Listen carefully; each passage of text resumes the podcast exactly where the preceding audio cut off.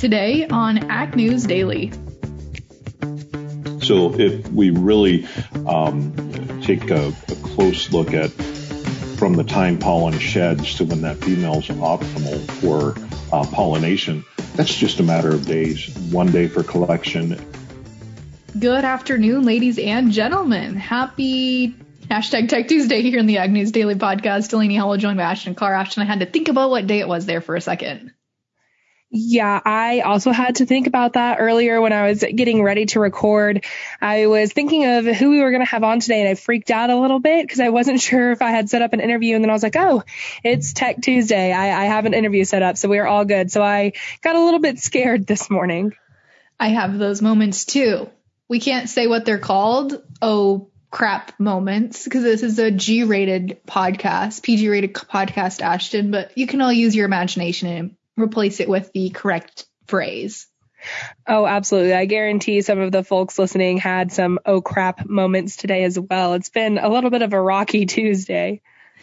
Yeah, it has. Um, especially with folks gearing up to have holidays, hopefully with families, maybe Zoom holidays. I don't know how folks are doing it this year. Everybody's going to be a little different, I think as well as gearing up for a new administration, Ashton. But I don't want to talk about that quite yet. I actually want to talk about some other countries that are gearing up for continued issues. And that is once again China and Australia. They have been having ongoing trade disputes, really sparked in 2018 with the Huawei incident. And things have really escalated recently since then. The most recent escalation, Ashton, is now that China has officially blacklisted, quote, evil Australia's $67 billion coal industry. And so coal has now become the latest casualty in this trade war as tensions continue to escalate. But Australia's coal exports to China are worth some $14 billion a year and have officially been blacklisted as of Saturday. Uh, there was a National Development Reform and Commission and Chinese excuse me, that's a mouthful. There was a meeting between or for the National Development and Reform National Development Reform and Commission. There we go. And uh, Chinese power companies on Saturday were part of this meeting and have officially now blacklisted coal. But there are fears that iron ore exports may be next on Beijing's hit list in the wake of these tariffs. And we will continue to keep an eye on that. But uh, China definitely needs coal and iron ore and all these things to power the manufacturing that they have in their country. So it's kind of a double-edged sword, I suppose you could say, for Australia, for China, excuse me, because they need this product. They're trying to obviously set an example with Australia, but there's the question now of where are they going to get these coal exports from to fill their gap? Yeah, Delaney, that's a very good question. And I'm glad that you brought that up because I wasn't sure what had been going on here recently with China and Australia. Because, like you said, they've been kind of in a trade war situation for the past, I don't know, couple of months at least. But uh, I want to move on and talk about some things domestically. Specifically, I want to talk about the FDA approving a genomic alteration in domestic pigs that prevents them from producing a sugar that can cause allergic reactions in some people. And they they being the the FDA approved this for food and human therapeutics which is the the first time something like this or, or an animal is being um, genetically alterated for, for food and human therapeutics the intentional genomic alteration in the so-called GalSafe pigs is intended to eliminate alpha-gal sugar on the surface of pig cells. People with the alpha gal syndrome may have mild to severe allergic reactions to the sugar found in red meat. And this syndrome is also called red meat allergy, and it can be triggered by bites from the Lone Star or blackleg tick and can be life threatening.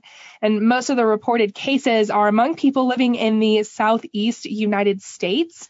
And up until this point, the only genetically modified animal approved by the FDA for just human consumption, not um, human therapeutics as well, was the fast growing AquAdvantage uh, salmon from AquaBounty. So I thought this was very interesting and I'm very excited to see how this plays out. But from my understanding, the GalSafe pigs are going to be sold online instead of in stores. And the GalSafe pigs could provide a source of porcine materials to produce human medical products that are free of alpha gal sugar. And the products might be used in making a version of the blood thinning drug heparin or tissues or organs from transplants that are free of detectable alpha gal sugar.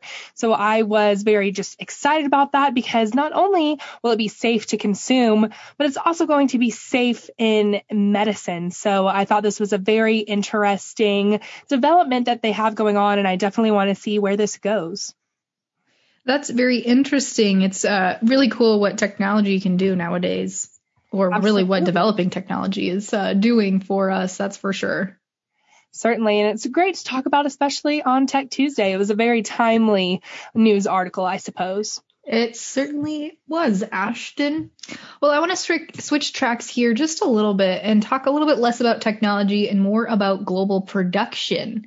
We've seen some of the world's largest food companies and grocers urge commodity suppliers, including ADM, Bunge, Cargill, and Louis Dreyfus, kind of the big ABCDs, to stop trading soybeans associated with deforestation in the Cerrado region of Brazil which is a very biodiverse area, part of the rainforest area, and an area that the country has been continuing to force into deforestation, deforestation uh, to turn into farmable ground. We've seen Nestle, Unilever, McDonald's, Walmart, Tesco, and a few other countries, uh, consumer driven companies really, demand in a letter that the traders refuse to trade soy from these deforested regions starting next year it sounds like it's a little bit selfish on the front of the consumer driven companies. They are trying to put together sustainability initiatives that show their folks that buy products, hey, we support area, we, we support environmentally conscious countries and companies. We support companies that are thinking about the future. And they're saying that by trading and doing business with, you know, some of those soy uh, businesses like Bunge and Cargill and others, they are not being responsible. In turn, that forces some of the blame to be pushed then on to some of these companies. And so they are asking uh, those folks not to trade with those areas anymore. I'm not sure how Louis Dreyfus, Cargill, and some of those other ones will react. They haven't released a statement yet, to my knowledge. But they're, you know, I mean, that's a hard pill to swallow. They're essentially asking those folks to cut out some of their business. Yeah, that's very interesting. I'm interested to see if later this week we don't see some of those companies stepping forward and, and talking more about this situation. Yes, absolutely. Well, Delaney, I just have one small update because I have been talking about the renewable volume obligation rules coming from the EPA. Yesterday, I reported that they expect to have something out, a proposal out by December 31st because they missed their November deadline. However, an official from the EPA says that he has not seen enough progress on a potential 2021 renewable fuel standard renewable volume obligation rule to expect a final determination before the new year. Dallas Burkholder with the EPA's Office of Air and Regulation tells Brownfield Ag News that he saw a media report about the rule for biofuels blending coming out later this month. He says that it is possible as there is a proposal circulating for intergovernmental review, but not a final rule coming anytime soon. Burkholder says the proposed ethanol and biodiesel blending rule has been under review for several months now, but has not been released to the public yet. And of course, normally that renewable volume obligation rule come before a public hearing and a public comment period before they become final. So I just wanted to make our listeners aware of kind of what's going on behind the scenes because I'm not sure that we will again see that proposal before December 31st. No, I have a hard time believing that we will see that, Ashton. Yeah, sounds sounds like the folks at EPA don't don't think so either. But I am all out of news for today. What about you, Delaney? I have just one other uh, update not update, story, interesting story that I ran across today on Nebraska NPR. And this story, I just thought was interesting because it's something that I've never thought about before. And I don't really, I, I, can't really say I can weigh in one way or the other just because I don't necessarily work in production agriculture every day of my life. But this story um, is talking about how women have had an increasing number of challenges as female farmers, not because of any political or social or whatever, but because of the way that equipment is designed. And so this story goes on to talk about national. Make sure I share it with you so we can share it on social media and otherwise or, or in our newsletter. But this talks about a female farmer who farms in Rio, Illinois, who was interviewed for this article saying that she loves farming. Uh, she's obviously one of the main farmers uh, as many women are now across the country. You know, Jennifer Campbell, I'm sure could weigh in on this article, uh, one of the hosts for Girls Talk Ag, but she said that a lot of the equipment that they use, especially their John Deere tractor, creates a lot of problems for her because of the way that equipment has been designed for men who have much stronger upper body strength. I know we always fight about this. I fight about this with my boyfriend that I'm stronger than him. I know that that's not the case. He has much stronger upper upper body strength than I do. And so this farmer that was interviewed, Eloise, says that she's been having a lot of issues with, you know, even simple things like switching out implements. That requires a lot of body strength, even something as silly as getting a fuel tank filled up. You know, she's got a tractor that has the fuel tank located at the top of the tractor, which means she has to lift a heavy fuel tank over her head to reach it. And I just thought that was interesting, you know, that we, whether or not you agree with this article or not, have seen obviously for a long time. Um, machinery has been geared towards more towards male farmers, I would say. So I don't know. Interesting to think about. Um, John Deere's did release a little comment in this article. A spokesman from John Deere said that the company emphasizes to commit to quote customer fit and ease of use and they said as the process began the team uses digital models to account for the number or for a number of human factors including height weight and reach and as design progresses real people are invited to operate the equipment and validate the designs those people are both men and women representing various body sizes and shapes ages and abilities to ensure confidence in the product design so there's you know, one aspect of it. Like I said, whether or not you agree or not, I just thought it was an interesting take on equipment that I've not heard before. That is really interesting, Delaney. And when I think about women in agriculture, you know, not being you know, quote unquote, I guess, fit for, for working with this machinery that they're working with on a daily basis is not something that I had taken to account before. So it's certainly interesting to, to hear about that. It certainly is, Ashton. But another thing that's interesting to hear about is the markets. Should we tackle those today before we get to today's interview? Absolutely, Delaney. Let's hop into the markets. All right, Ashton, let's do it indeed. And we saw grain again across the screen today. It seems that grains have factored through some news of lack of South American weather and are now processing that and turning it into some positivity. I actually just spoke with Eric Snodgrass, so I believe we've had on the podcast. It's been quite some time. Spoke with him this morning because I wanted to see a little bit more about how South American weather was doing. And it sounds like from his weather models uh, that Brazil, especially, is going to be really pretty dry here moving into their harvest season come you know just a few weeks we could see folks hitting the fields there in south america so it seems that if all things line up correctly, you know, you never can really predict Mother Nature 100%, but his models are really indicating that we're going to see significant yield reductions in Brazil, especially in Brazil. And so, you know, we were talking about this, you know, even just earlier this week. Analysts were originally thinking, and USDA was originally thinking to see record crops down there in Brazil and Argentina, and it doesn't sound like that is going to be the case. Again, weather dependent. But the markets are taking all of those factors into account, and it seems that now markets have their heads up a little higher, Ashton. So I will jump right into markets for today. I'll quit giving some commentary. Of course, y'all can listen to yesterday's episode if you want to hear Sean Hackett's take on it. But Kicking things off here first in the March corn contract up three quarters of a cent to close at 424 and three quarters. The December up just half a cent today to close at 412 and a quarter. In the soybean pits, the January contract up 14 and three quarters cent to close at 1184 and a quarter. The March up 14 and a quarter to close at 1188 and three quarters. Wheat also higher today as the Chicago March contract added three and a quarter cent to close at 5.99 and three quarters. The December up two to close at 6.06 even. In the livestock pits, we saw mixed trade today across the cattle complex as the February live cattle contract down 22 and a half cents to close at 112.87 and a half. The April down a quarter to close at 117.12.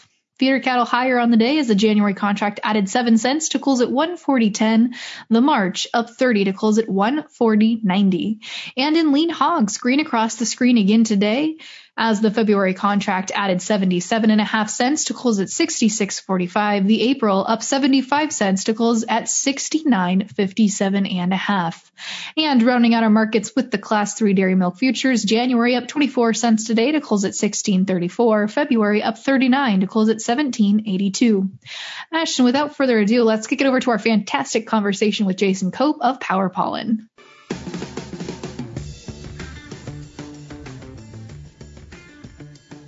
For today's Tech Tuesday interview, we are talking to Jason Cope, who is the Chief Intellectual Property Officer and co-founder of Power Pollen. Jason, thank you so much for coming on the podcast today. It's a pleasure to be here. So to get things started, why don't you tell us a little bit more about your background in, I believe it's plant breeding is what I read on your Power Pollen website. I'm very interested to learn a little bit more about that. Yeah, so I have actually been an inventor in agriculture for about 25 years now, and that's all to help the plant breeding process of producing better plants for food and feed. And uh, Power Pollen is a company that we started up about six years ago, co-founder Todd Krone and myself, um, which is really uh, a new way to enhance plant breeding and produce agricultural output. Okay, Jason, let's dive a little bit more into that. Uh, you know, producing agriculture, improving agricultural out, output. Give us a little bit more background on what that means for Power Pollen. For Power Pollen, we took an approach where um, pollen is so important to reproductive biology that without pollination, of course, you don't have reproduction. So Power Pollen um, offers a breakthrough approach that's scalable to collect, preserve, and apply pollen on demand. And what we're able to do with this technology then is to go out and collect pollen as it's actively shedding and store that pollen and hold it in storage until the time where the female is optimal for pollination. And then go out and uh, create that uh, pollination through our application systems and really maximize yield and use things like land, labor, and flexibility with, within process efficiencies to be more productive. So, I mean, Jason, I feel like the answer of why pollen is so important is obvious, but what was it about pollen that made this the clear cut reason why you guys started your business? You know, it's kind of a fun answer. Uh, pollen has been really um, something that people have um, been driven to try to preserve for, if you look back at research publications for 100 years now. And those efforts have largely failed. And so we knew that if we could invent a way to preserve pollen in a very scalable way, that there's so many things that you can do with it. And I already mentioned a few of those just with land utilization, labor efficiencies, and really process flexibility. And that's exactly what we did. We figured out uh, and have a patent on methods to actually preserve that pollen that's really enabling both plant breeding opportunities as well as applications for farmers in the future to actually increase yield on hybrid plants. So Jason, why don't you walk us through how you actually preserve that pollen? I watched the video on the Power Pollen website and it's very interesting to see how you use, you know, manpower and machinery to collect the pollen and actually incorporate that into an operation. So can you just walk us through that process? Certainly. So the first thing we had to figure out, aside from pollen preservation, is how to collect enough pollen to really do this at a large scale. So um, there are some videos that are available on YouTube uh, covering the power pollen process, as you mentioned.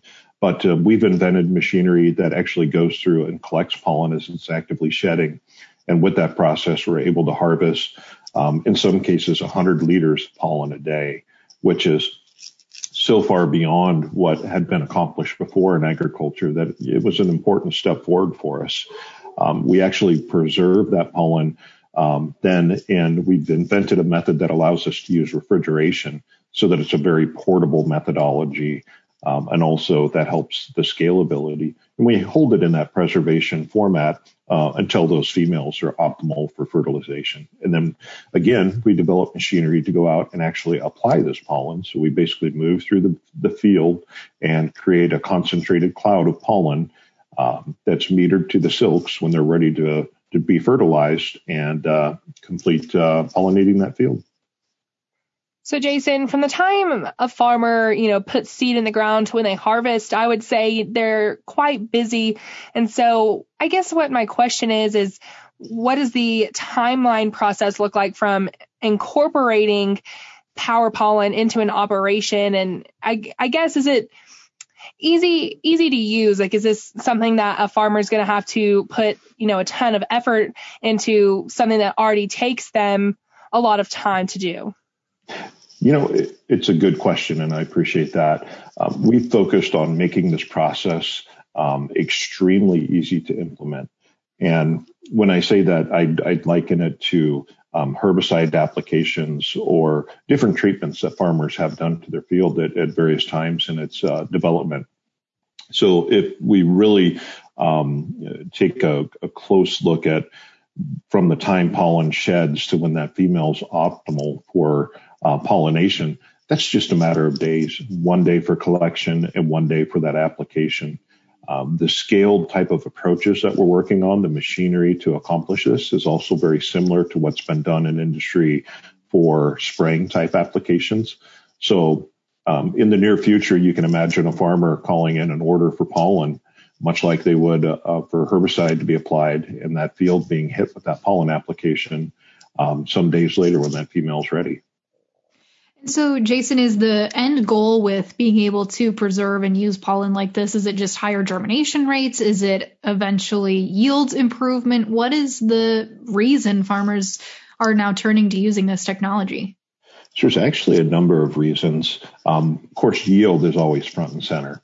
And um, one thing that not a lot of people realize is if you look at a farmer's field, that field is actually self pollinating. And self pollination is never good for yield. And so when you bring in a separate pollen source like we do, so consider it um, different genetic background, and you bring it onto that hybrid, you're actually um, increasing yield through a process that's um, called heterosis. But it's the same as the hybrid effect of crossing two inbreds and getting a, a super plant, a hybrid out of it.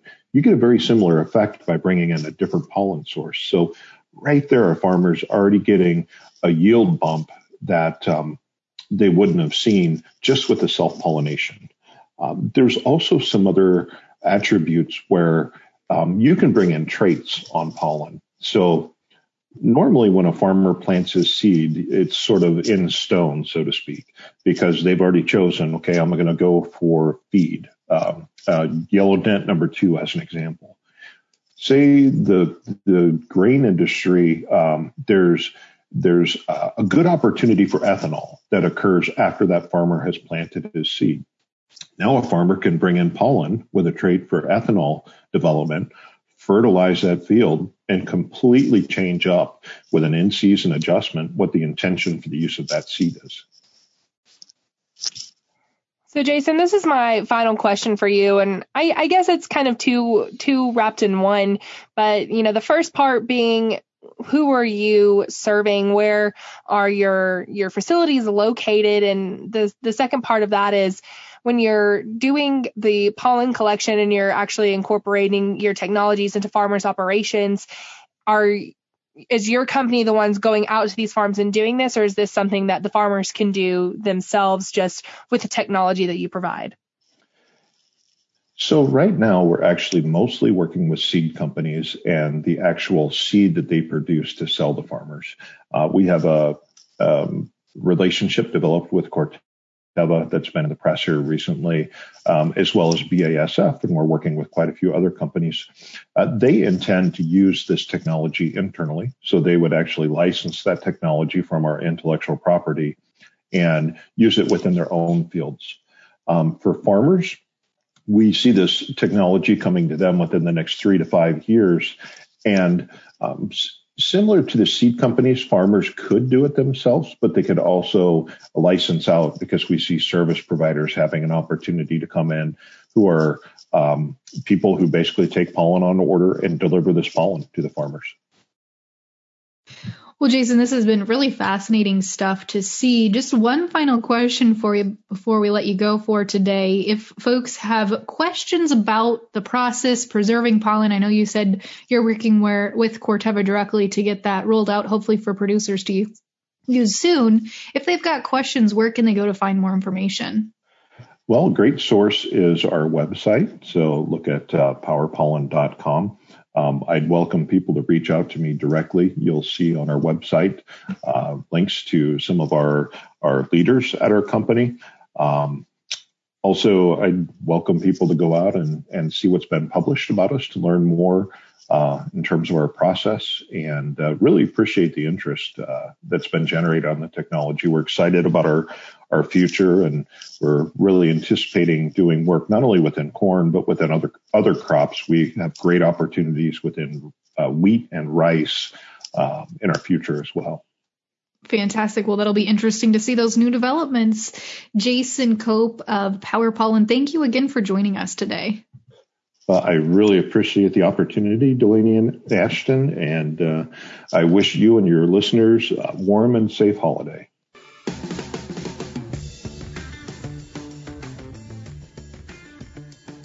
A big thank you again there to Jason Cope of Power Pollen for coming on the podcast today to talk technology.